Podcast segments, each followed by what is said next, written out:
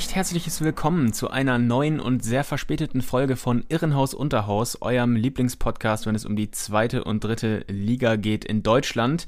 Von und mit FUMS. Und ähm, ja, wir sind, wir sind wieder da. Wir sind zurück. Mit etwas Verspätung haben wir es doch hinbekommen, äh, die letzte Folge der Saison aufzunehmen. Und ähm, dabei kann mich natürlich niemand Geringeres unterstützen als der einzig wahre Ole Jonathan Gömmel, noch immer in Chicago. Gewinne, Gewinne, Gewinne. Genau. Wir sind äh, wieder, endlich können wir uns wieder vernünftig hören, weil ich muss es einmal erwähnen, wir ja. haben es auch äh, die letzten Wochen versucht, aber wir hatten hier Technical Difficulties. Unser Online-Programm für, äh, für die Podcast-Aufnahme hat irgendwie gesponnen und äh, einer konnte den anderen immer verstehen, aber äh, genau, der andere sah dann immer in die Röhre, weil er nichts gehört hat. Und deswegen, ähm, so ja, heute final funktioniert wieder alles äh, zur großen äh, Award-Show. Ich habe schon hier in Jahrmarktmanier angekündigt. Äh, heute gibt's nur Gewinner. Ähm, ja, wie letztes Jahr auch, äh, gehen wir mit euch durch unser Top-Team der zweiten und dritten Liga. Aber bevor wir damit anfangen, müssen wir noch einmal kurz äh, schnacken über die neuen Teams, äh, die in Liga 2, Liga 3 ähm, aktiv sein werden und beziehungsweise auch die Teams, die in ihren Ligen verbleiben, weil sie vielleicht eine nicht so gute Relegation hatten. Ähm, ja. ja, ganz äh, bitter natürlich der HSV nach dem Sieg gegen Hertha BSC in Berlin äh, zu Hause verloren gegen ähm, ja, die Mentalität, das Mentalitätsmonster Kevin Prince Boateng äh, ja, unfassbar bitter und äh, schade, dass dieser, dieser, äh, ja, sozusagen, diese Aufholjagd nicht gekrönt wurde am Ende, oder? Also, wie, wie, wie übel. Ja, ja, klar. Also, das ist ja, also krass, dass wir, dass wir da erstmal jetzt noch drüber reden. Ne? Das ist natürlich jetzt äh, schon wieder kalter Kaffee, aber trotzdem äh, auch krass, wie es ausgegangen ja, ist. Ja, nur. Ähm, also ja, im, nach dem Hinspiel, und wir, wir haben uns ja beide auch vorher eher auf die Seite des HSV geschlagen und äh, dachten, ja. ja, gute Chance. Und das passiert nicht oft. Und genau, ja. das passiert nicht so oft. Und wir sollten ja nach dem Hinspiel bestätigt werden. Ähm, starke Leistung vom HSV in Berlin. Und äh, das Rückspiel war das komplette Gegenteil. Also ähm, HSV ängstlich und äh, die Hertha ja. wirklich dann auf den Punkt da, irgendwie Spielglück gehabt mit dem frühen Tor von Boyata und dann ähm, mhm. ja auch so ein, so ein krummes Ding von Plattenhardt, ähnlich wie Ludovic Reißer im Hinspiel. Ähm, also irgendwie ja. auch so zwei Tore, die, die sich gleichen. Ja, aber am Ende ähm, war es dann sogar ja in Ordnung, auf jeden Fall, dass Hertha ja. tatsächlich drin geblieben ist. Ich habe es dir noch geschrieben an dem Morgen, dass ich es äh, im Gefühl habe, dass, dass, dass der HSV das hier noch bottelt. Und, ja, du hast es ja äh, an beiden Tagen lustigerweise das richtige Ergebnis vorausgesagt, oder? Also du hast, äh, glaube ich, auch vor ja, dem Hinspiel gesagt, ja, der HSV gewinnt heute. Und vor dem Rückspiel hast du gesagt, stimmt. oh, ich glaube, Hertha bleibt aber doch drin. Und du, du solltest recht behalten. Ja. Also ich freue mich natürlich und du sicherlich auch, dass wir weiterhin halt zwei Auswärtsspiele in Hamburg besuchen können von unseren äh, ja, Lieblingsvereinen. Wobei ich ein das bisschen zwiegespalten war dieses Mal, weil wie du ja weißt, bin ich ja mittlerweile von Köln nach Berlin umgezogen. Stimmt. Fürs nächste, ja, stimmt, für ja. die nächste Praxisstation. Auf jeden Fall ähm, dachte ich, dann hatte ich damit irgendwie kalkuliert, wenn jetzt Hertha absteigt und der Spielplan es sehr gut meint, dann kannst du ja vielleicht nochmal Holstein im Olympiastadion sehen, äh, schön im, bei, bei einem Auswärtsspiel. Das wäre natürlich schön gewesen, aber gewesen. eine fünfte, ein fünftes Jahr HSV und äh, ein fünftes Jahr bekommt es der HSV womöglich nicht hin, Holstein zu schlagen. Das ist doch auch was Schönes. Ja, also. Ja. Dann äh, gab es unten aber den Switch ähm, zwischen den Relegationsteilnehmern. Äh, ja. Kaiserslautern ist hochgegangen und Dresden geht wieder zurück in Liga 3. Ähm, ich bin ganz ehrlich, ich habe nichts davon gesehen. Ich musste halt arbeiten. Ihr wisst ja, Zeitverschiebung. ja extrem blöd. Aber äh, mich freut es natürlich, dass die Roten Teufel oben sind. Äh, ist natürlich ein bisschen bitter, weil sowohl Dynamo als auch Kaiserslautern gehören natürlich von ihrem Umfeld her eigentlich in die zweite Liga. Aber Kaiserslautern auch nach dieser langen Leidenszeit, ähm, wenn man sich die letzten Jahre anschaut, äh, mit den finanziellen Nöten dort, ähm, ja, toll, dass sich das Team so gefangen hat und auch noch durch diese ganzen Struggles da mit Antwerpen und der Entlassung und der Verpflichtung von Schuster äh, es trotzdem geschafft hat und ich glaube, Kaiserslautern, äh, ja, Bereicherung für die Liga und schön, dass sie nach vier Jahren, glaube ich, äh, ja, wieder zurück sind, finde ich. Ja, genau. Und das ist auch wieder äh, krass, wenn man sich das reinzieht, wie Relegation zwischen zweiter und dritter Liga läuft, weil da sind es halt ja. genau die, die umgekehrten Verhältnisse wie äh, bei Bundesliga, zweiter Bundesliga-Relegation, worüber wir ja auch schon im Vorfeld gesprochen haben, nämlich ja, äh, der. Zweitligist, der kommt so gut wie nie durch, steigt fast nie auf und äh, unten hast du genau das umgekehrte ähm, Phänomen, weil Stimmt, ja. der Zweitligist fast nie drin bleibt. Das ist auch krass. Ich glaube, von äh, 15 Relegationen ist der Drittligist 13 Mal aufgestiegen. Irgendwie sowas in der Größenordnung. Echt? Nagelt mich nicht fest, ja. Gaga-Statist Jan-Erik Kröger hat hier wieder die Hard Facts. Ja. ja. ja, also ich weiß jetzt nicht, ob, ob die Zahlen genau richtig sind, aber auf jeden Fall so plus minus eine Relegation oder sowas äh, kommt das hin. Wow. Und okay, ähm, das wusste ich nicht. Ja, das ist, äh, das ist super interessant, finde ich. Und ja, es war ein offenes ja. Spiel. Ich muss äh, auch dazu sagen, das Hinspiel habe ich mir auch nicht reingezogen, weil da habe ich auch zu dir schon geschrieben, das wird sowas von 0-0 und das wurde es ja auch. Man hat ja. wirklich nichts verpasst. Ich habe mir die Highlights irgendwann mal angeschaut, kaum Torchancen. Ähm, ja, und im Rückspiel, das habe ich mir dann sogar angeschaut, ähm, war ja auch spannend. Und äh, mhm. ja, da war es äh, auch irgendwie ja, ein offenes Ding. Lautern auf jeden Fall optisch doch leicht überlegen gewesen. Und dann ja auch mit den Wirkungstreffern, vor allem das, das 2-0 ja. dann ja, was dann auch noch für eine etwas äh, ja, längere Spielunterbrechung gesorgt hat, weil die Dresdner Fans äh, ungehalten waren darüber, dass ihre Dynamos jetzt dann doch abgestiegen sind. Ganz Und, leicht, ganz leicht ungehalten waren sie. Ja, ja, aber ähm, ich freue mich auch, um das nochmal zu sagen, Kaiserslautern wieder in der zweiten Liga, da wo sie mindestens hingehören. Und ähm, ja, endlich Auf dem Betze. haben, sie's, haben sie die ja. dritte Liga verlassen. Wie so lang, ja. lang ersehnt, ja. Ja. Was auch noch äh, jetzt gerade sehr frisch passierte, da sind wir dann ausnahmsweise doch wieder aktuell. Äh, BFC Dynamo gegen VfB Oldenburg. Äh, das Playoff-Spiel um den Einzug in die dritte Liga. Es gab noch, äh, genau, gab ja schon drei Aufsteiger, die feststanden mit ähm, Elversberg, Essen und Reutlingen. Oder wer noch, wer war es noch? Äh, Der dritte? Elversberg. Jetzt erwischt mich hier auch völlig auf dem falschen Fuß. Wir ja, haben es auf jeden Fall schon gesagt. Irgend so ein, irgend so ein bayerischer Warte mal, das kriegen wir jetzt hier hin. Mehr.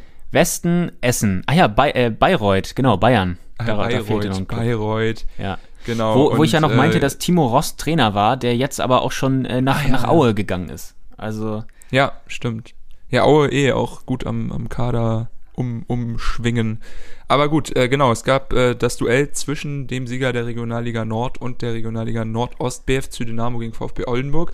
Und äh, ja, gestern äh, verhältnismäßig bitter für den BFC Dynamo ausgegangen. Ähm, nach einer 0 zu 2 Niederlage zu Hause, 2 zu 1 in Oldenburg gewonnen und äh, insanes Chancenplus gehabt. Also was Christian Beck da liegen gelassen hat, äh, ja, ist schon eine kranke Sache. Aber ja, wir begrüßen Oldenburg in der dritten Liga.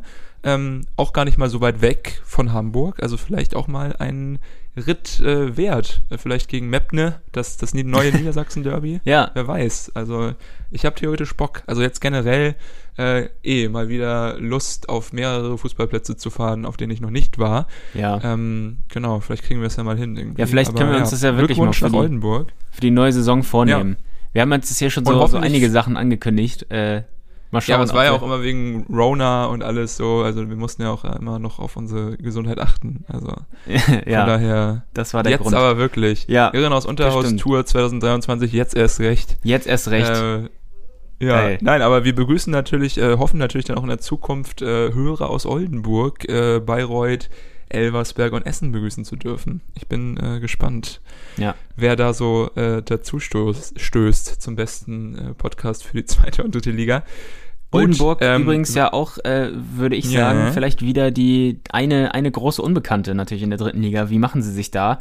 Kader ja relativ ja. Ähm, nicht so gespickt mit, mit Namen, die man schon aus der dritten Liga kennt. In der Abwehr nicht? Marcel ja. Appia, der äh, schon mal für, ja, okay. für Ahlen, Osnabrück, Osnabrück und Bielefeld äh, gespielt hat. Genau. Vorne Max Wegner, den man auch noch kennt, ähm, aus, ähm, aus Meppen, genau. Der hat mal bei, bei Meppen gespielt.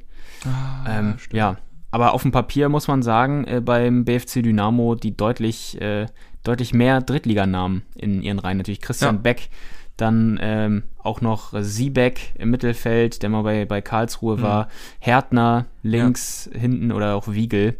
Aber ja, ist egal, ja. sie haben es nicht gepackt. Ähm, ja, aber trotzdem, das, das Starterfeld auch für die dritte Liga sehr, äh, sehr attraktiv, attraktiv, auch fürs kommende Jahr.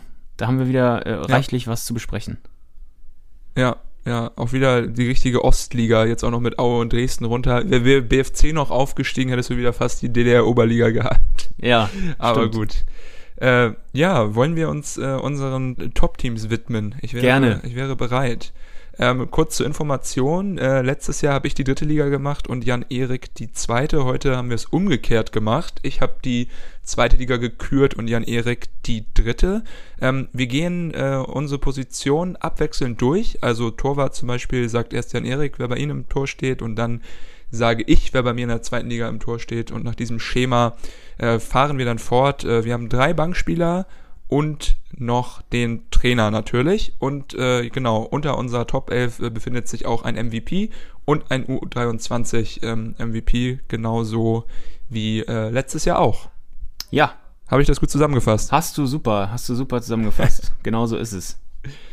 Dem, gut, dann würde ich mal sagen. Ich, genau. Wer, wer fängt an? Ich bin curious auf deinen Torwart. Ja, fang du ruhig an. Ja, fange ich an. Okay. Genau. Mein Torwart ähm, ist, gibt meiner Meinung nach wenig, äh, wenig Alternativen. Also es gibt Alternativen, aber es gibt keine zwei Meinungen. Ich konnte mich dort nur für einen äh, entscheiden. Matteo Raab vom ersten FC Kaiserslautern. Bester Keeper der Liga gewesen. Ähm, auch die beste Abwehr hat er ähm, dirigiert von hinten.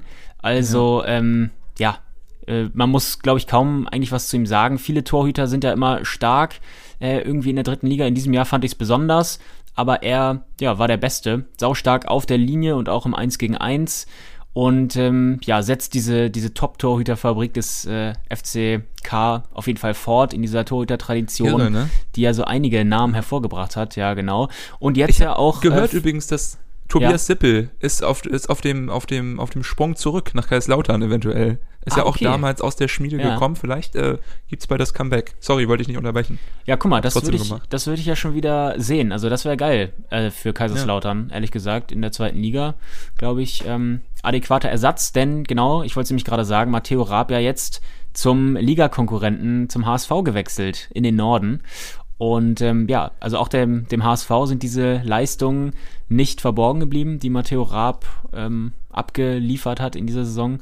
Und er hatte dann ja am Ende auch einen Riesenanteil, dass, ähm, dass Lautern irgendwie ja. dann schließlich doch aufgestiegen ist. In der Relegation hat er auch seine Situation gehabt, ähm, wo er stark pariert hat. Und ähm, ja, deshalb mein Mann im Tor. Ja, man kann nur hoffen, dass ihm nicht dasselbe äh, Schicksal ereilt wie Jule, Jule Poller, Pollers Geil damals. Äh, ja, wie die Mopo ja tituliert hat. Ja, ja. genau äh, weil der kam ja auch aus Kaiserslautern, wenn ich ja. mich nicht recht äh, ne, ja, erinnert so ein bisschen daran, so weil auch da war, ja. glaube ich, die Intention damals, wir wollen Konkurrenz schaffen auf der Torhüterposition. Genau. Ich glaube, damals war es Christian Martenia, dem da Beine gemacht werden sollten. Und jetzt kann man daraus ja ableiten, okay, Heuer Fernandes soll auch irgendwie mehr Konkurrenzkampf erhalten, ähm, dass sich da so ein Zweikampf anbahnt, vielleicht ums Tor. Aber man macht sich natürlich auch wieder eine Baustelle auf am Ende, weil einen von beiden musst genau. du wieder auf die Bank setzen, der ist unzufrieden. Und ja. Ähm, ja, da hast du vielleicht wieder Unruhe in der Mannschaft. Und ja. der HSV hatte ja auf der Bank jetzt auch ähm, gute Ersatzmänner mit äh, Johansson und Mickel, äh, der auch ja, ein erfahrener klar. Mann ist. Also, naja, müssen sie selber wissen in Hamburg, ne? Ja, du hast ihn gerade schon angesprochen. Äh, Daniel Heuer Fernandes ist tatsächlich bei mir ähm, auf der Eins in meinem Team, mhm. Äh, mein Torwart.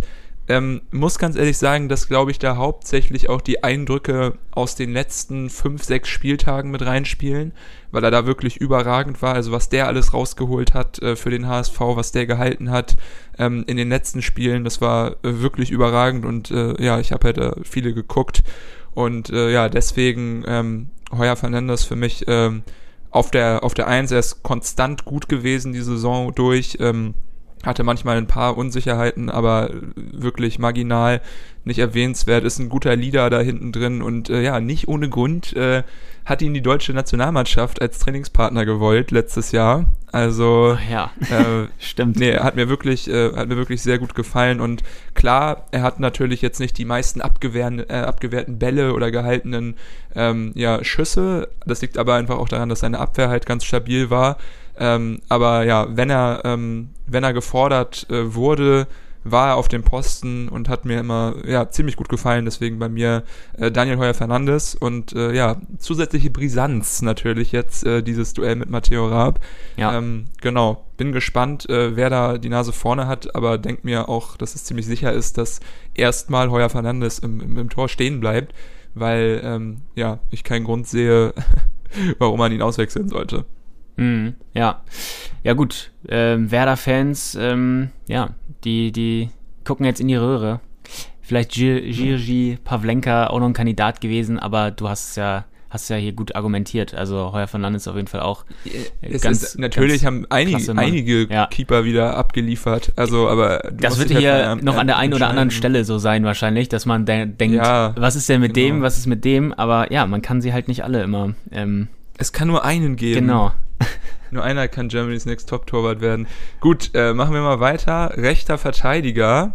Ähm, Mache ich sonst mal als erstes. Ja, gerne. Ähm, da gibt es für mich auch keine zwei Meinungen. Ähm, rechter Verteidiger Matthias Bader bei mir ja. von den Lilien aus Darmstadt. Ähm, ein Tor, neun Vorlagen äh, in 30 Spielen. Ähm, richtig, richtig auffällig gewesen diese Saison. Also vorher hatte ich ihn irgendwie nicht wirklich auf, den, auf dem Zettel. Er hat ja auch für Karlsruhe gespielt und für Köln. Ähm, weiß nicht, ob er für Köln jetzt so viele Einsätze hatte. 2020 dann rüber nach Darmstadt und in diesem Jahr wirklich einen krassen Sprung der Entwicklung gemacht. Ähm, Darmstadt ja eh ähm, großartig offensives äh, Spiel gezeigt über weite Strecken der Saison mhm. und Bader auf jeden Fall immer ein wichtiger Teil, hat da stark die rechte Seite überlaufen, war immer eine Anspielstation, hat gefährliche Flanken reingebracht. Ähm, ja, so ein bisschen äh, erinnert er mich an, an, an Marco Meyerhöfer letzte Saison ja. auf der äh, Vierter Seite.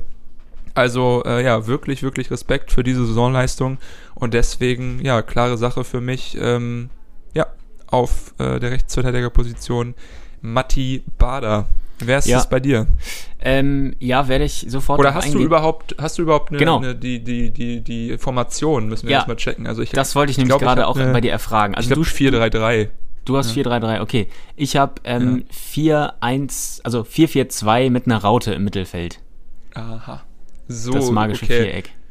Ja genau. gut, ich habe einfach ein pervers offensives Mittelfeld ohne wirklich defensive Absicherung, aber damit daran habe ich Vertrauen.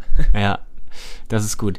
Ja, alles klar. Ja, dann mache ich auch mal rechts weiter mit meinem Rechtsverteidiger und bei mir ist es Philipp Herrcher, der nächste Lauterer, der Klar. bei mir reingegangen ist, auch klasse Mann gewesen, super Aktionen und auch torgefährlich, richtig torgefährlich gewesen. Auch ja, Kaiserslautern äh, viel mit Wingbacks unterwegs gewesen. Philipp Herrcher war einer davon, selber mhm. sechs Tore gemacht und zehn Tore vorbereitet. Das sind starke Werte und ähm, ja, Total, hat ja. natürlich auch äh, profitiert von der starken Saison bei Kaiserslautern. Ich habe ihn halt als Rechtsverteidiger äh, aufgestellt, weil er nominell Rechtsverteidiger ist. Wie gesagt, häufig ähm, als Wingback unterwegs gewesen. Ähm, ja, schnell, dribbelstark. Alternativen kann ich hier auch direkt schon mal nennen. Man hätte auch über Yannick Deichmann zum Beispiel von den Löwen nachdenken können, der auch eine starke, mhm. ein gutes Jahr hatte, meiner Meinung nach.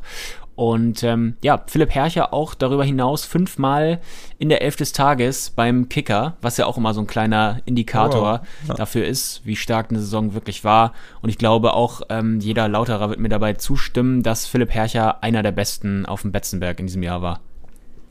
Ja, safe da kann ich auch äh, nur unterschreiben. Hat ja sogar das Tor gemacht, auch noch in der Relegation. Ja. Und ähm, ja, er und Zuck waren wirklich überragend auf dieser ja, Außenverteidiger-Flügelposition. Das war echt äh, krank, was sie abgeliefert haben, beide. Und klar, besonders Hercher, äh, überragend. Gut. Eigentlich überragend. Dann. Gut. Ein Innenverteidiger möchte ich von dir, möchte ich von dir haben. Ja, äh, dann äh, beginne ich mit Koitakura. Unser oh, Freund, ja aus äh, Japan. Ähm, am Anfang wirkte er so ein bisschen äh, desorientiert und unsicher so in den ersten Spielen, aber dann wirklich mutiert äh, zum absoluten äh, Leistungsträger auf Schalke, sogar vier Tore gemacht und äh, ja, der Anker da hinten drin, wenn Matriziani oder ähm, die anderen Kollegen, äh, die noch ein bisschen unerfahrener sind, beziehungsweise Itakura ist ja auch noch sehr jung, aber ja, hat schon die Abgeklärtheit von einem äh, Makoto Hasebe manchmal ausgestrahlt und äh, ja, hat mir gut gefallen, auch mit seinem Übersichtsspiel, ähm, sehr, sehr kopfballstark, auch offensiv und äh, deswegen auch für mich auf jeden Fall verdient auf der Innenverteidigerposition äh, kommt natürlich noch dazu, dass Schalke aufgestiegen ist. Ähm, und äh, ja, das ist natürlich ein zusätzlicher Bonus, aber auch so wäre der für mich äh, jemand gewesen, der sicherlich äh, im Dunstkreis dieser Top 11 gewesen wäre durch den Aufstieg. Äh, keine zwei Meinungen. Kuitakura bei mir auf der Innenverteidigerposition. Ja, ist auf jeden Fall auch sehr vertretbar. Ähm, verlässt ja Schalke und ich habe gelesen, dass er, glaube ich, bei Gladbach war das, gehandelt wird jetzt ähm, als. Ähm, so einige Bundesliga-Teams ja. waren, glaube ich, an ihm interessiert. Ja, ich habe das letztens auch bei Transfermarkt abgescheckt. Ja, Gladbach äh, wäre natürlich. Äh, wahrscheinlich direkt äh, ein ziemlicher Sprung für ihn, weil er sicherlich auch reingeschmissen würde direkt in den, in den Mix, weil, wie gesagt, Ginter geht mhm. und äh, Gladbach ist auch auf der Suche nach einem neuen Innenverteidiger. Wäre vielleicht ein cooles Umfeld für ihn. Ähm, ja, ich bin gespannt, wo er landet, aber äh, ich weiß gar nicht, ob Schalke nicht auch noch versucht, ihn zu, zu halten. Ich glaube, das ist gerade so ein bisschen, ähm, ja, nee, ich glaube, glaub, das Ding ist schon durch. erstmal Angebote ein. Ja, ja, ist es schon? Ja, okay. also dass er Schalke verlässt, das ist schon durch. Das hat ähm, Schalke aus wirtschaftlichen Gründen ähm, ah, schon ah, ja, gesagt, okay. dass sie sich ihn einfach nicht leisten können, obwohl sie aufgestiegen sind. Die Kaufoption, die war da, glaube ich, ganz schön, ganz schön heftig. ähm, und das ist natürlich ja, für, für einen Zweitliga-Aufsteiger nicht so einfach zu vielleicht, wuppen. Vielleicht Vielleicht bleibt er uns erhalten in der, in der Bundesliga. Wenigstens dann. Es ja. 96% aller möglichen Spielminuten hat er übrigens äh, absolviert. Also Respekt dafür. Ja, alles klar. Gut. Dann mache ich weiter mit meinem ersten Innenverteidiger. Und zwar ist es bei mir Jesper Verlat, der niederländische Baum ja. von äh, Waldhof Mannheim. Hat einen super Notenschnitt gehabt, 2,8 ähm, das ist, äh, damit ist er unter den äh, Top-Spielern der Liga gewesen. Und Jesper Verlat äh, schon seit Jahren einer der besten Defensivmänner in der dritten Liga. Mannheim auch mit äh, einer der besten Abwehren der Liga, also relativ weit mit äh, vorne. Am Ende hat es ja leider nur für den fünften Platz gereicht, aber Jesper Verlat sowieso einer, den ich schon ähm, jedes Jahr immer gerne beobachte und den ich auch früher ähm, schon das ein oder andere Mal im Sommer gerne mal bei, bei Holstein gesehen hätte. Ähm, damals, mhm. als es, ähm, als man gerade so frisch aufgestiegen war in die zweite Liga oder auch ähm, schon ein bisschen vorher, da dachte ich, ja, das wäre das wär ein geiler Mann. Als er noch bei Werder 2 unterwegs war, da hat er mir auch schon immer gefallen äh, in der dritten ja, Liga. Und auch, deshalb, ja. Ähm, ja, Jesper Verlat äh, ist, hat es reingeschafft bei mir. Den sehe ich. Finde ich, finde ich sehr gut. Äh, der Waldhof ja auch äh, mit, einer, mit einer guten Saison und ja, Verlat da hinten drin mit diesem ähm, Double Punch, äh, ja, wirklich, wirklich äh, starke Innenverteidigung, die Waldhof da aufs Parkett gebracht hat.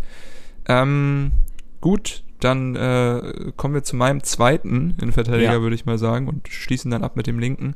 Ähm, Sebastian Iron Mike Schonlau ist es bei mir geworden. Ja. äh, wieder ein HSV-Spieler, ähm, ja, Schonlau wirklich, wirklich äh, zum absoluten äh, Führungsspieler mutiert in seiner ersten Saison für den HSV, also äh, direkt Kapitän geworden und äh, ja, einer der Anker im Defensivspiel für den HSV. Dazu auch noch, äh, ähnlich wie Takura, torgefährlich, vier Tore, eine Vorlage und ähm, ja, hat mich einfach überzeugt, äh, auch für mich so ein bisschen der Aggressive Leader in den letzten Wochen gewesen für den HSV hat äh, immer sehr viel kommuniziert auf dem, auf dem Feld, äh, das Gefühl gehabt, dass er so ein bisschen der verlängerte Arm von, von äh, Tim Walter ist. Und äh, nee, hat mir einfach äh, richtig gut gefallen. Und da muss ich auch wieder sagen, auch wenn der HSV eigentlich nicht mein Lieblingsclub ist, äh, Ehre wem Ehre gebührt, äh, Mike Schonlau, Sebastian Schonlau, ja. äh, Topmann und äh, sicherlich auch ähm, ja, vielleicht äh, berufen äh, für Höheres noch. Äh, er ist gerade im besten Fußballeralter, 27. Ähm, ich würde ihm auch zutrauen, nach der Leistung in der vergangenen Saison, dass er es vielleicht nochmal äh, probieren kann in der Bundesliga bei vielleicht einem ja, schlechteren Verein ähm, oder einem Verein, der ein bisschen äh, Abstiegssorgen hat, wer weiß. Aber auf jeden Fall, ähm, glaube ich, ein Gewinn für, für, für jede Mannschaft auf der Innenverteidigerposition und sollte er beim HSV bleiben, ähm, ja, wird es wahrscheinlich nur noch besser werden kommende Saison mit den wenigen Gegentoren. Ja, ja, Schonlau, Leistungsträger gewesen, Kapitän gewesen, sich gut eingefügt in seinem ersten Jahr Und äh, das ist eigentlich auch eine prima Überleitung zu meinem zweiten Innenverteidiger, der nämlich auch im Grunde sein allererstes Profijahr sogar absolviert hat, nämlich Boris Tomjak von, äh, vom ersten FC Kaiserslautern. Ah. Schon wieder. Der dritte Lautern-Spieler jetzt von vier möglichen Positionen. Ähm, ja. Aber auch hier muss man sagen, stellvertretend für die beste Abwehr der Liga muss sich da einfach auch nochmal ein, ein lauterer Innenverteidiger reinnehmen. Ähm, Tomjak, fünf Tore, drei Assists und ähm, meiste Einsätze von, von den anderen Innenverteidigern, also gegenüber zum Beispiel Kevin Kraus oder Marvin Sänger. Deshalb äh, ist er da jetzt reingekommen, ausgerechnet. Und wie gesagt, weil es im Grunde sein erstes äh, richtiges Profijahr war. Der kam vorher von Fortuna Düsseldorf vor der Saison. Und ähm, ja. dass er ein verbissener Zweikämpfer war. Aus der zweiten Mannschaft oder? Ja. Okay. Ähm, okay, krass. Genau, er hat auf jeden Fall 62 Spiele in der Regionalliga West vorher gemacht und keines in der zweiten Liga. Davon, ähm, genau, das, das spricht dafür, ja, wow. dass er nur in der zweiten eingesetzt wurde. Ist ja auch noch ein junger Mann, 23 und ähm, ja, dass, dass er ein verbissener Zweikämpfer ist, konnte man sehen an seinen 13 gelben Karten, die er dann auch gesammelt hat. also ja, hat da Wahnsinn, hinten so, So schnell kann das gehen, ne? Von der Regionalliga in die zweite Liga innerhalb von einem Jahr. Es ist manchmal echt Wahnsinn. Also. Ja. Krass. Stimmt. Ja, aber klar, also dieses Kaiserslautern-Übergewicht bei dir da hinten in der Defensive ist äh, völlig verständlich. Ich hätte es wahrscheinlich nicht anders gemacht. ja. Alles klar. Dann. Gut. Wer ist dein Linker Verteidiger? Ähm, ja, ist vielleicht so ein bisschen äh, kontrovers. Ähm, weil er auch am Ende andere Positionen gespielt hat. Aber aufgrund der ersten Saisonhälfte, wo er wirklich überragend war, ähm, Jan-Niklas Beste von Jan Regensburg. Ähm, mhm. Hat mir wirklich äh, sehr gut gefallen. Ist ja immer noch, äh, glaube ich, bei Werder unter Vertrag. Die Laie endet auch in diesem Sommer, sehe ich hier gerade. War jetzt zwei Jahre in Regensburg und hat sich dort äh, ja konstant verbessert. Ähm, vier Tore, fünf Vorlagen, davon auch ein Groß schon in der ersten Saisonhälfte. Äh, ihr wisst es ja wahrscheinlich auch, liebe HörerInnen, der Jahren lange, lange auf Platz eins sogar gewesen. Ich glaube bis zum elften Spieltag oder so. Und äh, ja, dann ging es bergab. Am Ende wurde es sogar noch mal ein bisschen gefährlich in Richtung unten. Aber äh, Jan-Niklas Beste, mir wirklich sehr gut gefallen. Pfeilschneller ähm, Außenverteidiger, der durch seine Offensivqualitäten vor allem bestochen hat, äh, weswegen ihn, glaube ich, auch Selim Begovic am Ende auch gerne mal dann links oder rechts außen eingesetzt hat. Ja. Aber ursprünglich ähm, auf der Verteidigerposition und deswegen äh, für mich in äh, diesem Team, weil ich das genau gerne wertschätzen möchte. Diese Entwicklung ist auch 23, also ich könnte mir gut vorstellen, dass der vielleicht auch bei Werder schon den ein oder anderen Einsatz bekommt in der kommenden Saison. Wer weiß, aber äh, ja, hat er sich verdient, finde ich. Ja, das stimmt. Über ihn haben wir auch manchmal hier und da gesprochen, als es äh, ja, beim Jahr torgefällig lief. auch. Genau. Ja da, da lief es bei ihm persönlich auch. Also gute, gutes Jahr Der Beste gehabt. beim Jahren. Ja, genau. Und das passt auch wieder so ein bisschen zu meinem nächsten Spieler, meinem Linksverteidiger. Ähm, vielleicht nicht so sehr kontrovers, aber auch eine kleine Überraschung, würde ich sagen. Und zwar ist es bei mir Florian Kleinhansel geworden vom VfL Osnabrück. Hat auch ein sehr starkes Jahr gehabt, wie ich finde, beim VfL. Auch sein, sein erstes Profijahr gewesen. Er kam vom VfB Stuttgart 2 vergangenen Sommer zum VfL und ähm, ja, hat insbesondere in der Mitte der Saison starke Spiele abgeliefert gegen 1860 München, gegen Ferl, Halle oder Mannheim. Da hat er sehr, sehr gute ähm, Spiele gezeigt und auch gute Noten erhalten. Ein Tor und zwei Vorlagen sind ihm insgesamt äh, geglückt, aber seine Stärken sind defensiv. Also er ist, er ist nicht so ein, ähm, so ein torgefährlicher Außenverteidiger wie bei mir auf der anderen Seite ja. vorhanden, sondern einfach ein grundsolider äh, Außenverteidiger, der seine Stärken defensiv hat. Und ähm, der Kicker hat ihn zum Beispiel auch in der Winterrangliste, die geben ja immer nach den Saisons oder auch nach den, nach den Halbserien ja, ja. immer so Ranglisten raus, ähm, hat ihn äh, in der Winterrangliste Außenbahn defensiv als herausragend ähm, auch charakterisiert. Also uh. ähm, ja, starker, starke Saison, starker Mann und äh, auch noch junger Mann. Ich glaube auch ähm, erst 21. Osnabrück immer mal wieder mit niceen Außenverteidigern, ne? Also Sangare, ja. Agu, jetzt äh, Kleinhansel, also die haben da ein gutes Scouting. Props nach Niedersachsen. Ja. Ähm, ja, finde ich gut. Äh, Würde ich sagen, schließen wir mal unsere äh, Verteidigungskette Da wird ordentlich Beton angerührt. Also wer da durchkommt, äh, Respekt. Und äh, gehen ins Mittelfeld. Ähm, bei mir drei, bei dir, du meintest, du hast eine Raute, also vier genau. Mittelfeldspieler. Ja. Dann äh, fang du doch einfach mal an mit ja, okay. deinem ersten. Dann mache ich direkt weiter mit meinem Defensivmann, mit meinem Sechser. Und zwar ist das Janis Nikolaou gewesen. 34 ja. Spiele, absolviert für Eintracht Braunschweig in diesem Jahr. Ist ja auch ein gestandener Spieler mittlerweile, auch ja in der Vorsaison in der zweiten Liga für Braunschweig unterwegs gewesen. Da häufig nicht so eine gute Figur gemacht. In diesem Jahr deutlich bessere Leistung, eine Liga drunter in der dritten Liga. 2,9 sein Notendurchschnitt kann sich auch sehen lassen und ja, für mich einer der besten zentral defensiven Mittelfeldspieler des Jahres hat äh, im BTSV-Mittelfeld die Fäden gezogen zwischen Mittelfeld mhm. und Abwehr, auch Fels in der Brandung. Genau, fast so Libero-mäßig manchmal, fand ich. Ja. Also ja, wirklich sehr weit unten als Sechser. Ja. Aber ja, fand ich auch super. Er kann, er kann auch Innenverteidiger spielen, das macht er auch ab und an mal oder hat er früher manchmal. Ja. Ähm, genau, also defensiv äh, in der Zentrale äh, vielseitig und wie gesagt, Erfahrung, ähm, erfahrener Spieler und äh, ja, ich hoffe, dass er die Leistung jetzt dann auch wieder in der zweiten Liga vielleicht äh, unter Beweis stellen kann und bestätigen kann von dieser Saison in der dritten Liga. Mhm. Und ähm, ja, bin gespannt. Aber Janis Nikolaou ist es bei mir. Ja, top. Finde ich, ist eine sehr gute Wahl. Ähm, bei mir muss man sagen, äh, zentraler Mittelfeldspieler in Anführungsstrichen. Von äh, Defensive kann da nicht so viel Rede sein. Aber äh, wenigstens äh, im Zentrum bei mir Mittelfeld ist äh, ein Altstar, äh, mhm. der aber nach wie vor jede Saison immer wieder beeindruckend abliefert. Tobi Kempe von den Lilien, ja. ähm, meine zweite Lilie im Bunde, äh, von ja schon Matthias Bader und äh, Tobias Kempe auch gerne mal der einleitende Faktor für Bader Flanken oder äh, ja auch äh, Tore von äh, Luca Pfeiffer oder Philipp Tietz gewesen. Äh, insgesamt zwölf Vorlagen, sechs Tore ähm, und äh, ja, einfach ein routinierter Spieler, der äh, extrem gute Übersicht hat, äh, mit die gefährlichsten Standards in der kompletten Liga schießt. Also wirklich, was, was Kempe da im Fuß hat, wenn das äh, ja um Freistöße geht oder, oder Freistoßflanken oder Ecken. Ähm, Wahnsinn und äh, wirklich auch schon ähm, seit Jahren konstant immer einer der besten Spieler in seinem Team und ja. deswegen äh, ja honoriere ich das auch äh, in diesem Jahr wieder.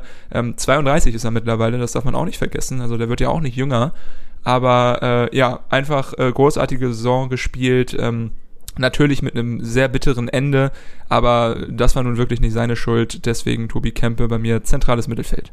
Ja, den hätte ich auch mit reingenommen. Tobi Kemper auch einer meiner, ja, meiner Favorites offensiv äh, in der zweiten ja. Liga.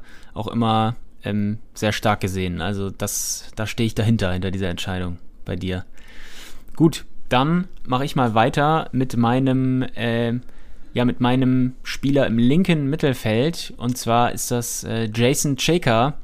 Auch ein ganz junger Mann, 22 Jahre alt, auch schon wieder seine erste Profisaison. Und bei ihm äh, langte es am Ende zu elf Toren und sieben Vorlagen äh, beim ersten FC Magdeburg. Natürlich auch hier ähm, ganz signifikant, würde ich auch mal sagen, von der starken Magdeburger Saison, die ja äh, profitiert, die ja alles wegdominiert haben über weite Teile. Ja. Ähm, ja. Er kam im letzten Sommer von Schalke 2 und hat sich da super eingefügt, auch ein starker Notenschnitt von 2,9 und ähm, man muss zwar dazu sagen, fast immer ein- oder ausgewechselt worden, aber trotzdem starke Spiele abgeliefert, was man ja auch äh, anhand seiner Torbeteiligung sehen kann. Und äh, ich fand, man hat ihm auch immer angemerkt, dass er mit Selbstvertrauen spielt und äh, noch sehr unbekümmert ist. Und ähm, das hm. ist ja wichtig, ähm, wenn du gerade offensiv, gerade etwas kreativer bist, dass du dass du das da voll entfalten kannst und ähm, ja, wurde mitgezogen und hat äh, aber auch selbst seinen Teil dazu beigetragen bei Magdeburg und ähm, ja, habe ich auch stark in Erinnerung. Top, top Mann. Ja, ja, Cheka wirklich stark.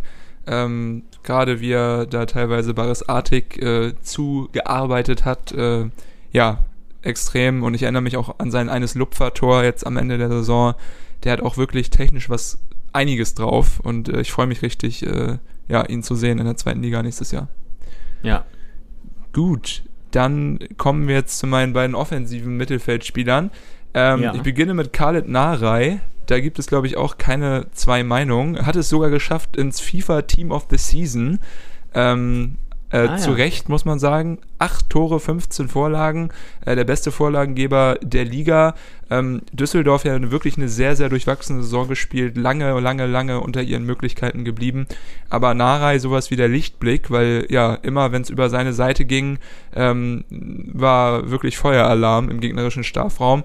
Äh, ja. Extrem starkes äh, Dribbling-Spiel, Antritt und äh, gute Übersicht. Also der hat mir richtig gut gefallen.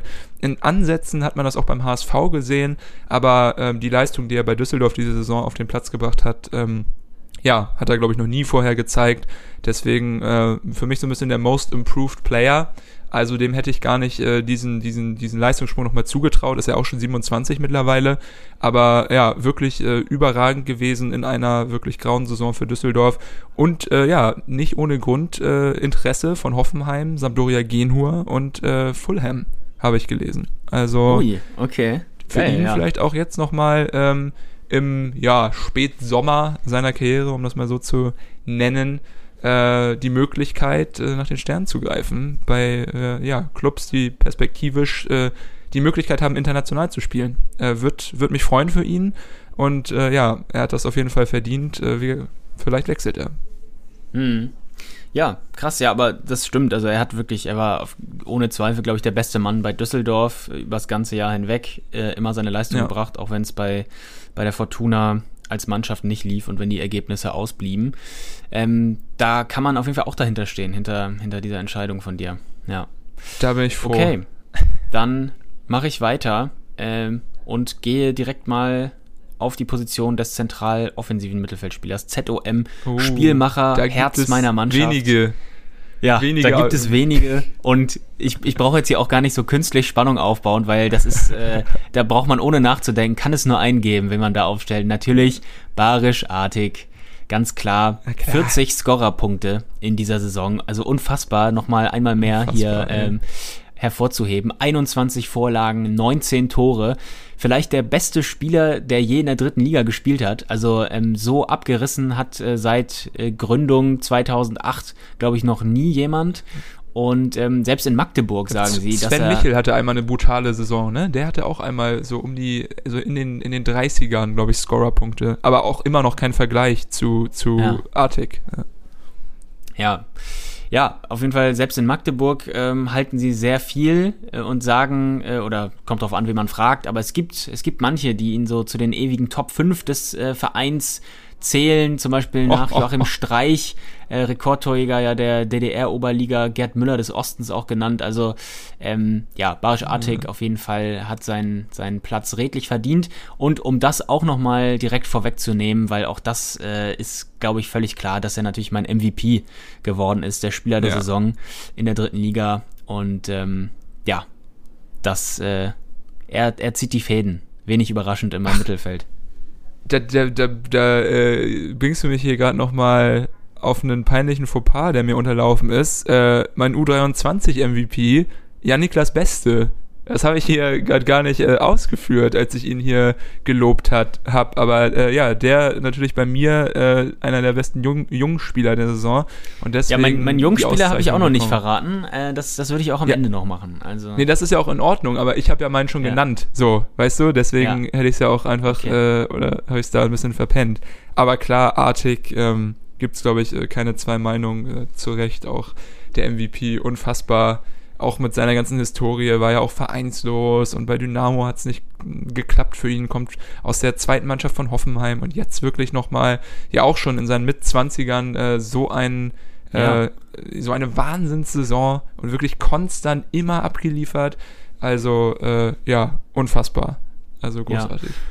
Und es ist wirklich Gut. auch spannend, ob er, ob er jetzt bei Magdeburg bleibt oder ob er, ob jetzt wirklich nochmal der Punkt gekommen ja. ist. Es gibt ganz sicher eine, eine, Reihe an Interessenten, die ihn gerne hätten. Ähm, aber es ist schwierig zu sagen, wie er sich jetzt entscheiden wird, weil er weiß natürlich, dass Magdeburg ihn oder dass er in Magdeburg wieder glücklich geworden ist und dass er dort ähm, ja natürlich ja. Die, die beste Phase seiner Karriere bisher hat. Und ähm, ja, will Der er das Aufstieg riskieren? ist natürlich auch Argument für Magdeburg so. Ja, Ja. Weil klar, er würde jetzt vielleicht irgendwie in der zweiten Liga auch einen anderen Arbeitgeber finden oder in die Türkei wechseln können, aber kann da halt auch mit Magdeburg spielen. Also ähm, mhm. why not einfach bleiben? Gut, äh, kommen wir zu meinem letzten Mittelfeldakteur. Ähm, habe ich auch äh, ja so ein bisschen vermisst in der zweiten Hälfte der Saison. Dafür in der ersten Hälfte und auch noch zu Beginn der zweiten Hälfte überragend. Daniel Kofi Chiré vom FC St. Pauli, zwölf Tore, zehn Vorlagen. Ähm, ja, äh, großartig gewesen äh, dort auf dem Feld. Äh, kam ja aus Wiesbaden ähm, das Jahr zuvor. Und äh, ja, wirklich im Offensivspiel von äh, St. Pauli für mich äh, Dreh- und Angelpunkt immer präsent, wie er da rumgewirbelt hat um, um, um, um Burgstaller, sich irgendwie perfekt ergänzt, auch in den ersten ähm, Spielen der Saison und deswegen für mich klar auch äh, inkludiert in meinem Team. Äh, auch bei ihm Interessenten, äh, Freiburg, Gladbach, Werder, Union. Also äh, ja. ihn sehen wir vielleicht sogar in der Bundesliga in der kommenden Saison. Gelesen, ja. Ja, ist ja auch alles sehr, sehr günstig, äh, ungünstig da zu Ende gegangen für St. Pauli. Waren ja wirklich lange, lange, lange im Aufstiegsgeschehen mit dabei, sogar äh, ja teilweise mit großem Abstand auf Platz 1. Und äh, ja, dann kam es zum Einbruch am Ende der Saison und äh, das ist natürlich super frustrierend. Ähm, weiß ich nicht, ob er sich das jetzt noch ein Jahr antut oder ob er sagt, so, nee, eigentlich habe ich hier die richtige Leistung gebracht und äh, ich habe es mir verdient, in die erste Liga zu wechseln. Ähm, vielleicht macht er es, vielleicht nicht. Ich bin gespannt, aber ja, hoffe, du kannst unterschreiben, dass er einen Platz bekommen hat in meinem Team of the Season. Ja, ganz sicher. Und ähm, ja, er hat natürlich eine, eine, starke Rolle gespielt bei St. Pauli. Bei St. Pauli ja jetzt auch ähm, bricht ein bisschen die Offensive auseinander. Also wenn er wechseln ja. wird, dann ähm, ja, gibt es ja schon den, den Abgang von genau Burgstaller. Der ja. wird auch äh, aller Voraussicht nach den Verein vielleicht verlassen. Ähm, ich glaube, Rapid Wien ähm, zeigt da Interesse ja. momentan, habe ich gesehen. Ähm, ja, weiß ich nicht. Also gut, ich weiß nicht, wie ist es mit Matanovic? Der gehört doch auch schon Frankfurt, ne? Also, aber ich weiß nicht, ob er jetzt Stimmt. noch ein Jahr geliehen ist oder ob er jetzt diesen ja. Sommer schon rübergeht. Aber ja, da muss ordentlich was passieren, auf jeden Fall. Und auch Ditgen. Ditgen ähm, auch gewechselt, äh, ich glaube, zu Ingolstadt. Und ähm, oh, okay, ja, ja, deshalb, also da gibt es auf jeden Fall Nachholbedarf, Aufrüstungsbedarf für St. Pauli. Genau, ja, ich sehe es hier gerade nochmal, Maximilian Dittgen bei äh, Ingolstadt. Guter, guter Transfer. Das hätte ich aber, übrigens, ich wollte gerade sagen, das, den hätte ich auch in der zweiten Liga noch irgendwo gesehen eigentlich. Also, ja. Gut. Naja. Naja. Ein bisschen ne? Geld von Audi bekommen. Ja. Gut, dann gibt es noch einen Mittelfeldspieler, äh, den ich hier zu nennen hätte. Und zwar ist das Sebastian Klaas vom VfL ja. Osnabrück. Bei mir im rechten Mittelfeld zu finden. Neun Tore und neun Vorlagen dazu. Ein Notenschnitt von äh, 2,8 in 30 Spielen. Also auch starke Saison gehabt. Leistungsträger im Mittelfeld bei Osnabrück gewesen. Und auch er wird Osnabrück verlassen, weil er sich selbst in der zweiten Liga sieht. Wo, wohin genau, das steht, äh, glaube ich, jetzt noch nicht fest. Ähm, ja, aber er wird den Verein verlassen und ähm, äh, auch in der zweiten Liga wird er, glaube ich, äh, fündig werden äh, nach einem Verein. Ja. Äh, ist ambitioniert für den 23-Jährigen, ähm, ja, also das, das so offensiv zu formulieren, aber stimmt, ja, hat, ja. hat eine gute Saison gespielt und ja, bei mir ist er im rechten Gab Mittelfeld sogar, glaube ich, Interesse aus, aus äh, Gladbach, hatte ich sogar gelesen, ähm, während der Saison mal. Aber auch Holstein war, glaube ich, an ihm dran, ne? Das, ja, äh, Holstein äh, hatte Interesse oder hat Interesse, ja. Das wäre auch ein starker Transfer. Also würde da sicherlich äh, nochmal Qualität reinbringen. Aber ja, Klaas, ja. Äh, großartige Saison gespielt, ähm, kann ich auch nur mein Kürzel drunter setzen. Gut, äh, dann äh, gut. wechseln wir in den Sturm. Ich habe drei, du hast zwei, wenn ich richtig mich ja. mitgezählt habe. Ähm, ja, dann beginne ich auch mal mit Captain Obvious. Äh, Simon Terodde ähm, ich ja. hätte es gern anders irgendwie geregelt, aber natürlich muss jemand, der, der 30 Tore schießt und viel Vorlagen macht äh, und äh, ja, aufsteigt als erster ähm, auch der MVP sein. Äh, kann man eigentlich auch, glaube ich, schon vor der Saison immer schon so callen, wenn Simon Torre in der zweiten Liga aktiv ist. Unfassbar, was der wieder äh, gemacht hat, teilweise aus nichts Tore und äh, es ist einfach, äh, ja, it wears me out, äh, immer das gleiche.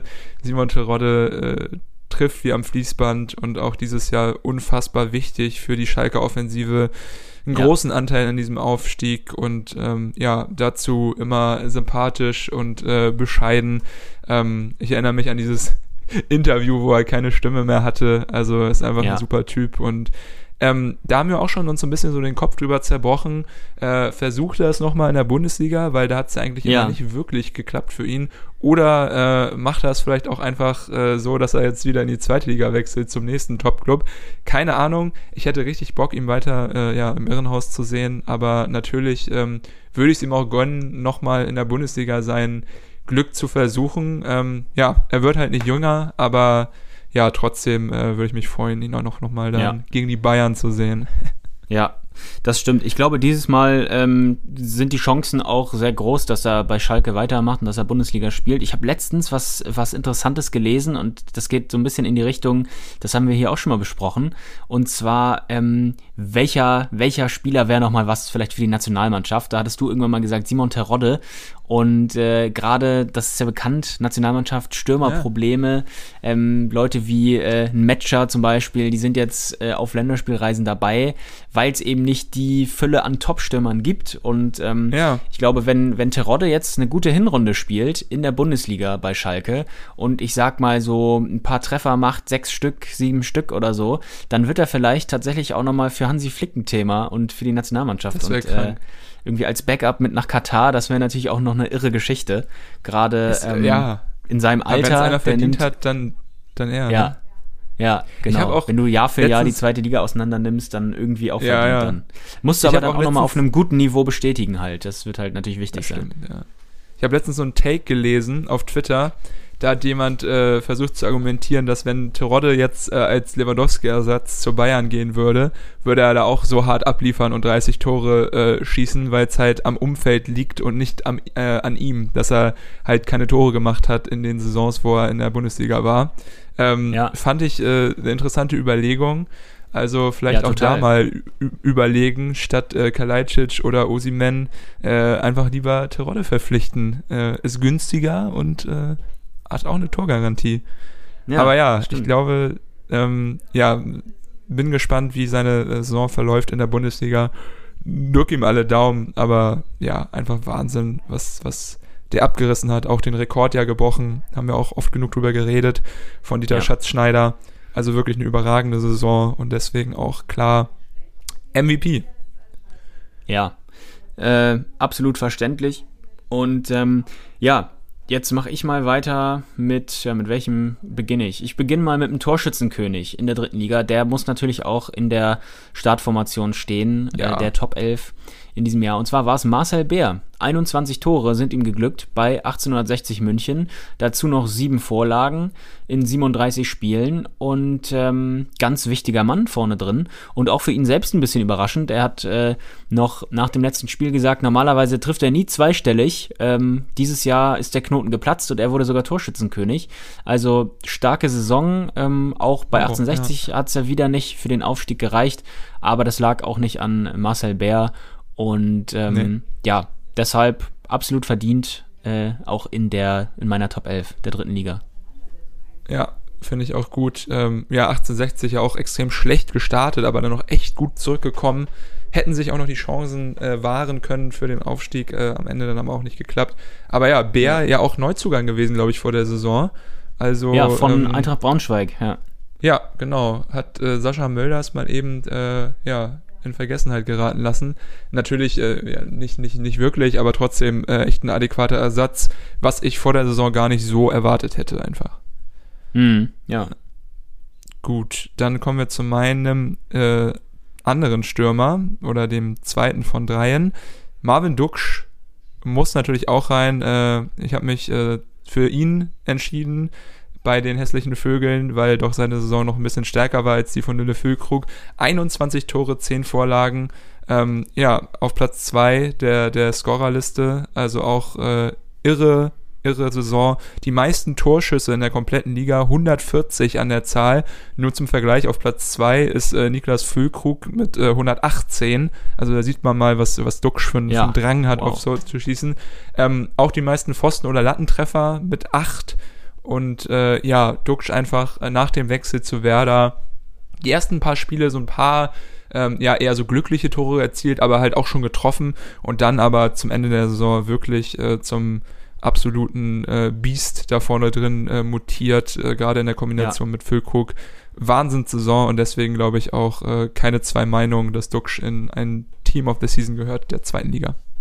Ja, das äh, stimmt mal wieder. Und auch da bin ich wieder super gespannt, wie es bei ihm jetzt aussieht in der Bundesliga. Bei seinem ersten Versuch, oder er hat ja schon ja. zwei Versuche eigentlich, bei Paderborn und bei Düsseldorf.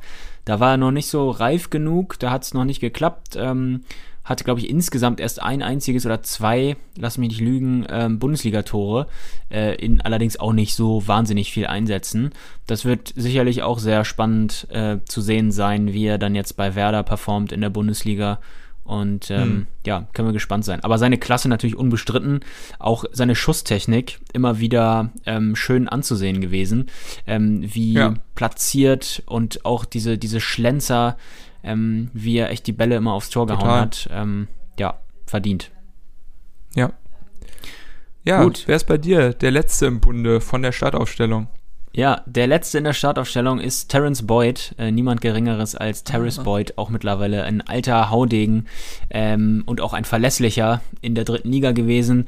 15 Tore, 4 Vorlagen, das klingt jetzt gar nicht nach so irre viel, ist es vielleicht auch nicht, aber ähm, ist ja auch erst im Winter gekommen ähm, zu Kaiserslautern. Die Hinrunde hat er bei Halle verbracht, dort hat er 7 Tore in 17 Spielen, ähm, geschossen. Also es teilt sich ungefähr gleich auf. Mhm. In, in 13 Spielen der Rückrunde dann starke acht Tore und eine Vorlage. Also das liest sich dann doch wieder ganz gut.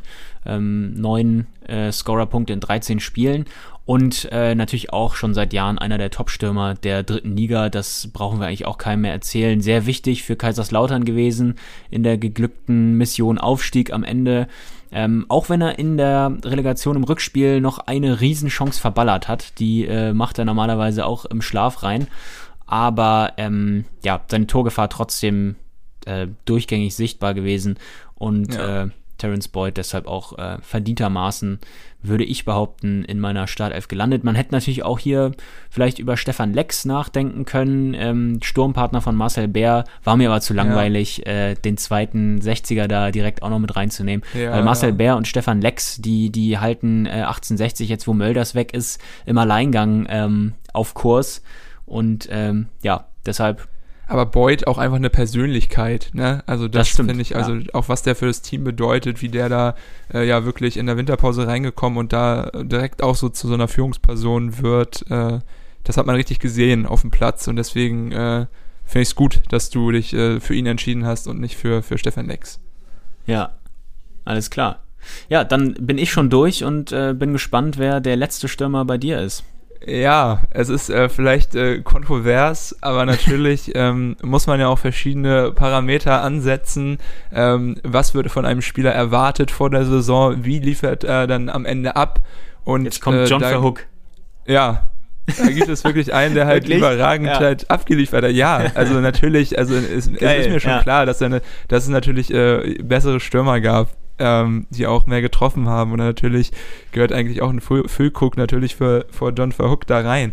Aber wenn man mal überlegt, ähm, John Verhook 17 Tore, zwei Vorlagen unter den Top 5 Zweikämpfern der Liga.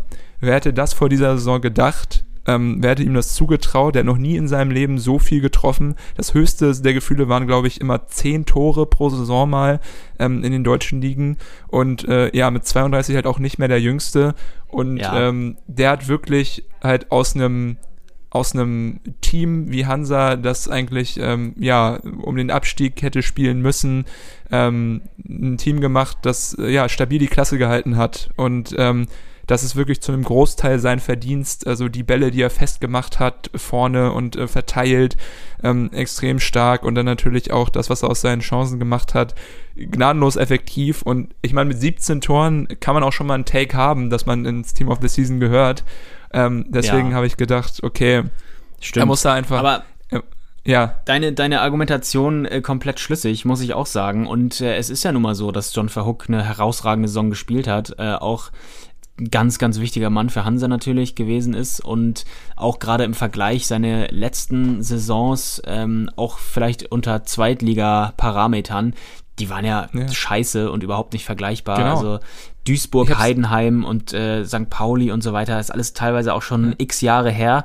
Aber ja, ähm, ja so stark war ich das noch nie. Nicht, nicht gedacht, also es wurden ja auch extra dann äh, Munsi und Mamba geholt, um da, glaube ich, Alternativen vorne drin zu haben, aber man hat es ja gesehen, Mamba komplett gefloppt, Munsi manchmal ganz gut so als Einwechselspieler, aber ja, John hat's, hat's geregelt. Also angetrieben durch Schokomel. Äh, wirklich, wirklich ja. Wahnsinn, äh, was der für eine Saison gespielt hat. Und ja, ich werde ihm auf ewig dankbar sein dafür. Ja. Bin gespannt, wie es nächstes Jahr läuft. Ich meine, er wird nicht jünger, ähm, aber doch habe eigentlich Vertrauen in seine in seine Fähigkeiten und äh, ja, bin bin froh, dass Hansa ihn hat. Ja, sehr gut. Okay, okay. dann ähm, wollen wir den ähm, Trainer ja. machen jetzt vor der vor der Bank? Gerne, würde ich fast sagen. Ja. Gut, dann äh, beginnen gern. Ja, bei mir äh, vielleicht auch ein bisschen langweilig. Es ist Christian Titz, ähm, ja, Magdeburgs ja. Trainer. Für mich, ja, also klar, gibt auch da wieder vielleicht den einen oder anderen, den man halt auch hätte auswählen können, aber Magdeburg einfach die dominanteste Mannschaft.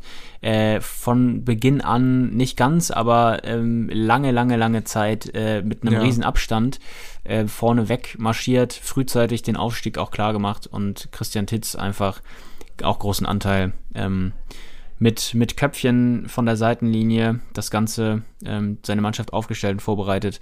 Und äh, ja, jetzt wieder in der zweiten Liga Magdeburg äh, ja. in die zweite Liga geführt. Und genau, deshalb Christian Titz bei mir ist es geworden. Und wer ist dein Trainer? Wer coacht deine Equipe? Gibt natürlich auch nur einen, Markus Anfang.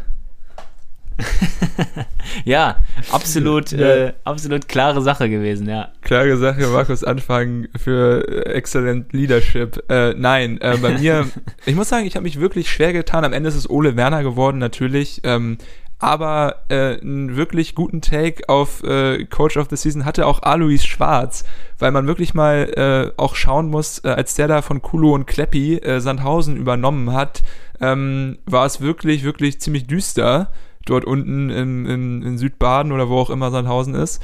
Und äh, Schwarz hat ja. es echt geschafft, auch mit vielen Unentschieden, aber auch stabilen Siegen, ähm, Sandhausen da rauszuziehen und auch wirklich am Ende ähm, ja sicher in den sicheren Hafen des Klassenerhalts äh, eingelotst hat. Also deswegen, der war bei mir noch äh, eine Überlegung wert. Aber klar ist natürlich auch erst im Verlauf der Saison zum Team gestoßen. Werner ja schon recht äh, am Anfang. Und äh, ja, was der in Werder äh, in Bremen abgerissen hat, äh, unfassbar. Auch dieser Start vor allem mit diesen etlichen Siegen in Folge und ja. äh, dann auch ähm, im Rest der Saison ähm, super, super äh, Arbeit da geleistet. Seine Spielphilosophie, die ja auch schon in Kiel so gut funktioniert hat, hat er perfekt adaptiert auf, auf Bremen und ähm, ja, das Team war einfach offensiv so, so stabil und äh, hat richtig Spaß gemacht, den zuzuschauen und ähm, ein bisschen wie bei Holstein im letzten Jahr einfach ähm, eine, eine Truppe, die man, äh, der man gerne zuschaut und Werner natürlich da als äh, sympathischer, zurückhaltender Norddeutscher an der Seitenlinie natürlich auch etwas, das unser Herz erwärmt und ja. Ähm, ja, gekrönt mit dem, mit dem Aufstieg ähm, auf dem zweiten Platz und äh, deswegen äh, denke ich, äh, ja, ist es okay, ähm, dort äh, die Blumen an Ohne Werner zu verteilen. Gerade Schalke, wie gesagt, da gab es ja ein bisschen Tova Bohu mit den äh, Trainern. Ähm, ja. glaube, Gramotzes flog nach der Niederlage gegen Hansa. Äh, klar sind die aufgestiegen als erstes, aber jetzt Büskens da schon reinzuschmeißen in den Mix, äh, wäre mir doch ein bisschen zu viel gewesen. Ähm, deswegen ja. sage ich, ähm, Ole Werner, Hut ab vor dieser Saison. Ähm, Übrigens, richtig, Frank richtig Kramer, ja jetzt äh, brand new quasi die News, ah, ja, dass er es macht bei Schalke. Ähm, der, der, von dem wird auch viel gehalten im, im, deutschen Fußball irgendwie, ne? Also ja, ja. Der war ja auch. Da ist aber auch die, die alte Fürth-Connection äh, von Rufen Schröder ähm, ah, ja, ja, wahrscheinlich ja. ausschlaggebend. Aber ja. Da, der wird arbeitslosen Freund mal wieder einen Job besorgt, vor der, vor der Stütze bewahrt. ja. ja. Aber Ole Werner kannst du verstehen, denke ich mal. Ja, klar, das brauchst du mir ja nicht erzählen. Ich gönne sie ihm auch, äh, gönne sie ihm auch absolut, dass er jetzt dann eben mit Werder aufgestiegen ist und jetzt Bundesliga-Trainer ist, äh, in seinem ja immer noch jungen Alter. Das ist, äh, das ist krass, aller Ehren wert. Und ähm, ja, also ich, ich bin mir gerade gar nicht sicher, aber ist Werder nicht immer noch ungeschlagen in der Liga unter ihm gewesen oder haben die irgendwann nochmal verloren? Ich weiß nur, dass sie es äh, sehr, sehr lange waren und ich bin mir fast sicher, dass sie am Ende äh, nicht nochmal unter ihm verloren haben, aber kann mich auch irren. Äh, wie dem auch sei, starke Saison unter ihm, äh, nachdem er dann übernommen hatte, irgendwann so Mitte der Hinrunde, da ging es dann ja, ja ganz äh, stark bergauf. Es gibt auch noch eine, ähm, eine guckbare und empfehlenswerte. Doch, die haben, die haben gegen Holstein haben sie doch verloren. Ach, gegen Holstein sogar, ja, guck mal. Ja. Ja, stimmt. Das war, das war die erste Niederlage, ne? Nee, gegen Heidenheim hatten sie davor auch schon mal verloren, sehe ich hier gerade. Ah, okay, okay. Dann war es so eine lange Sieg. Ja, stimmt. Holstein hat ja sogar nach, äh, nach 0-2 Rückstand dann noch gewonnen. Ja, ja. Ist alles schon wieder so lange her. Aber das stimmt. Das, äh, da wurde ja noch der direkte, der frühzeitige äh, große Schritt vermiest. Naja, wie dem auch sei, ähm, ja, äh, wo war ich gerade? Genau, ich wollte noch die, die Doku vom NDR empfehlen. Gibt es auf YouTube äh, über Ole Werner. Direkt zum Werder-Aufstieg ist die, glaube ich, rausgekommen, meine ich. Ähm, ah, ja. Und auch da nochmal, ähm, ja, interessante, mir, interessant, interessante Hintergründe. Ja. Ich muss gleich eh in den Waschsalon, da chill ich dann immer anderthalb Stunden und äh, Ach, das wirklich? ist ein guter. Oh, scheiße. Ja, ja, aber das ist hier direkt um die, um die, um die Ecke. Da muss ich, äh, muss ich immer noch auf Spanisch äh, Geld wechseln und dann habe ich immer Zeit, äh, mir, mir, mal eine Serie anzugucken oder zu telefonieren oder whatever. Äh, ja. Gut, wir sind aber noch nicht fertig. Wir wollen es hier noch nicht abschließen. Wir haben noch äh, jeweils drei Bankspieler, die wir, glaube ich, aber so am Stück durchgehen können. Ähm, ja, ich, gerne ich muss aber noch ganz kurz meinen mein U23-Spieler der Saison, den muss ja. ich auch noch äh, raushauen. Ach, der war nicht in du, deiner, der war nicht in deiner Top 11, oder? Doch, doch, aber ich habe noch nicht aufgelöst, wer es dann wurde von denen, so, die U23 ja. sind. Äh, und zwar am Ende Jason Checker, auch ein Magdeburger. Ah, ja. Richtig boring, alle drei Trainer, MVP und U23-Spieler der Saison von Magdeburg. Tut mir leid, Freunde. Aber äh, sowas muss einfach auch belohnt werden. Leistung lohnt Saison. sich.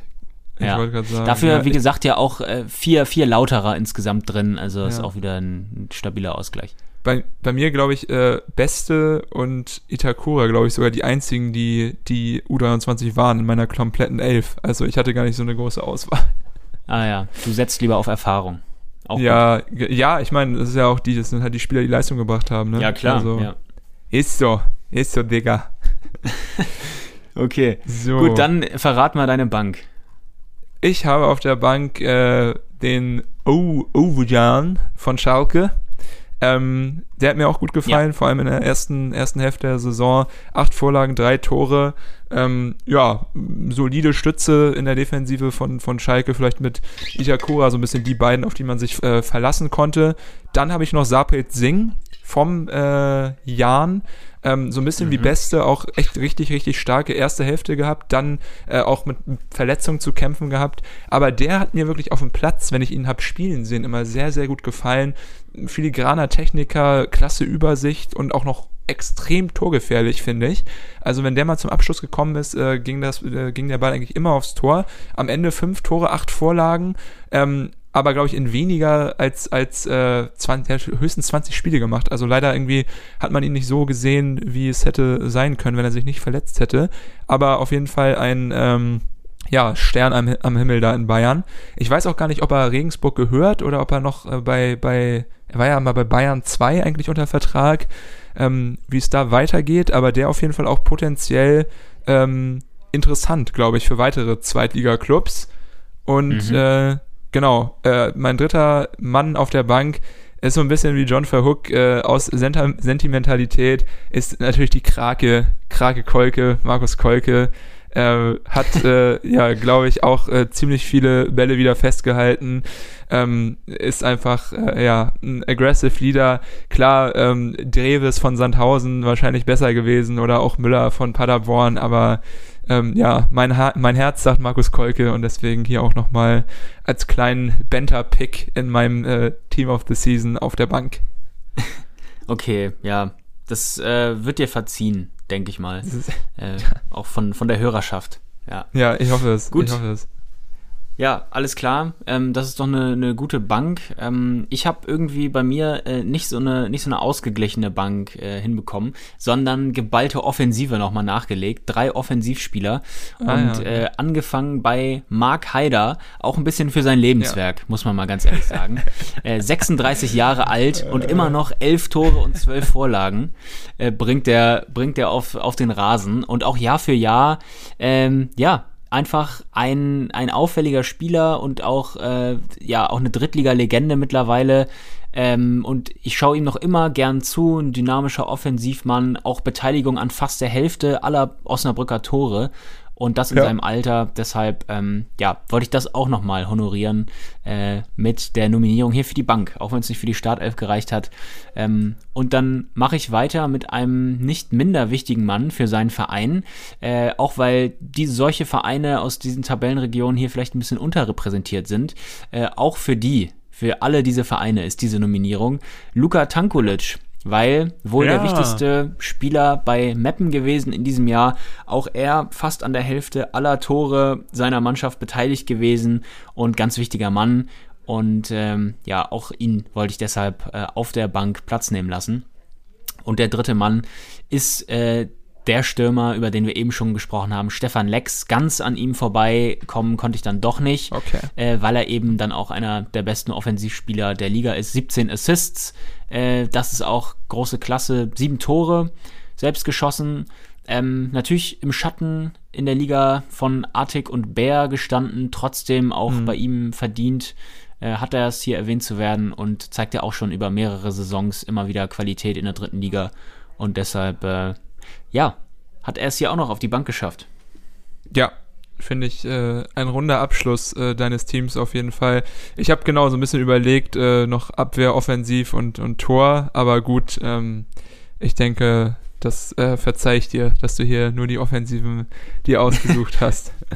ja. Ja, was für eine Saison. Es war äh, spektakulär. Wir haben gegen äh, einige technische Schwierigkeiten am, ankämpfen müssen, aber am Ende es doch äh, ja weitestgehend äh, pünktlich geschafft, unsere Folgen zu veröffentlichen.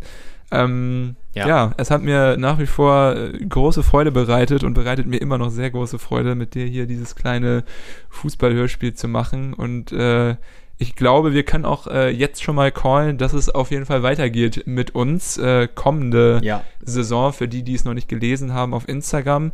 Diesen Channel äh, haben wir leider zugemacht, weil da haben wir beide gedacht oder beziehungsweise gemerkt einfach, das ist nicht mehr so einfach, irgendwie noch coolen Content für euch zu bringen äh, während einer 40-Stunden-Woche.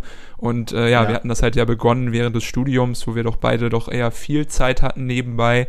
Aber seitdem wir hier in den äh, Praxissemestern stecken, ähm, ja, habt ihr ja selbst gemerkt, ist es ruhig geworden. Das haben wir, deswegen haben wir gesagt, okay, äh, Instagram äh, ab nun wieder bei FUMS. Also äh, genau, wenn ihr wissen wollt, wann die nächsten Folgen kommen äh, oder mal ein lustiges Drittliga-Meme, Zweitliga-Meme sehen wollt, dann findet ihr das, äh, wenn, dann bei FUMS in Zukunft wieder. Und äh, ja, haben ja auch schon gesagt, ähm, ihr könnt uns auch gerne privat kontaktieren auf unseren Accounts. Äh, die sind auch, glaube ich, immer noch in der Spotify-Beschreibung, oder? Da hast du die doch mal reingepackt. Ja, da, die, das habe ich mal ausgetauscht dann gegen unseren, äh, gegen unseren Channel, aber das kann ich ah, gerne ja. wieder, das wird wieder rückgängig gemacht. Ja, dann ich da unsere privaten. Können wir das ja. ja. wieder so machen. Also genau, falls genau. es Redebedarf gibt äh, von euch, dann gerne äh, direkt persönlich an uns. Äh, das sehen wir meistens ganz äh, ja, schnell, regelmäßig und versuchen dann natürlich auch zu antworten. Ähm, auch ja. nochmal ein großes, großes Danke an euch äh, für den Support in, in ähm, dieser Saison. Es ist wirklich super schön, äh, manchmal einfach aus dem Nichts äh, ja, Nachrichten zu bekommen aus äh, ja, Sandhausen, Halle oder Aue. Und äh, ja. ja. freut mich dann immer doch, äh, weil das ja auch uns so ein bisschen zeigt, dass halt nicht nur diese Zahl, die da steht von den Hörern, die wir sehen, ähm, eine Zahl ist, sondern dass da auch irgendwie Persönlichkeit hintersteckt. Und äh, ist auf jeden ja, Fall eine Sache, die mich äh, immer ziemlich äh, motiviert, wenn ich was von euch höre. Ja, total. Das geht mir genauso. Und besonders auch übrigens äh, nach unserem Abschiedspost quasi, wo wir verkündet haben, dass wir den Channel auf Instagram dicht machen, weil du hast es gerade gesagt, so ist es eben, ähm, steckt doch viel mehr Arbeit eigentlich dahinter, als wir vielleicht am Anfang auch dachten. Mhm. Ähm, aber auch da waren die Reaktionen ja äh, teilweise in den Kommentaren oder auch bei uns äh, in den ähm, Nachrichten, in den DMs, äh, richtig positiv und äh, bei manchen war sogar die leise Sorge, was, äh, macht ihr, macht ihr gar nicht weiter und so. Und äh, dann haben wir da doch Entwarnung gegeben, dass wir, dass wir natürlich weitermachen, aber dass wir eben nicht auf Insta weitermachen. Und auch das äh, war, war Motivation pur, fand ich, also ähm, ja. fand ich sehr schön auch, diese positive Rückmeldung. Und deshalb habe ich auch wieder mega Bock auf die äh, nächste Saison. Wir Auf kommen ja ungefähr wieder so lange Sommerpause machen wir, glaube ich, gar nicht. Ne? So Mitte Juli, in der Woche, bevor die zweite Bundesliga startet, ja. würde ich sagen. Da kann man mal Wahrscheinlich bin ich sogar noch hier, ja. Ah ja. Immer noch in Chicago. Noch Abschiedsfolge aus, aus Chicago, ja. Ja, genau, ja. Genau, dann wieder ja. äh, ein, eine Preview. Ähm, mit den äh, geilsten Wechseln und spannendsten Kaderveränderungen, so wie wir es letztes Jahr auch gemacht haben. Äh, genau, damit ja. ihr auch alle perfekt vorbereitet in die Saison starten könnt. Genau, wann sie veröffentlicht wird, äh, werdet ihr dann sicherlich bei FUMS äh, sehen auf der Instagram-Page. Und äh, genau, bis dahin legen wir jetzt mal ein bisschen die Beine hoch an den Montagen bzw. Sonntagen und äh, genau, gönnen uns eine Knolle in der Sonne, würde ich sagen. ja, so machen wir es, genau. Und äh, ja, ich hoffe, ihr seid nächste Saison auch wieder mit uns am Start. Äh, überall da, wo es Podcasts gibt und hört fleißig weiter rein. Und äh, bis dahin, würde ich sagen, sind wir erstmal raus. Bis dahin. Ja. Ich ziehe meinen Hut für euch. Bis dahin. Ciao, ciao.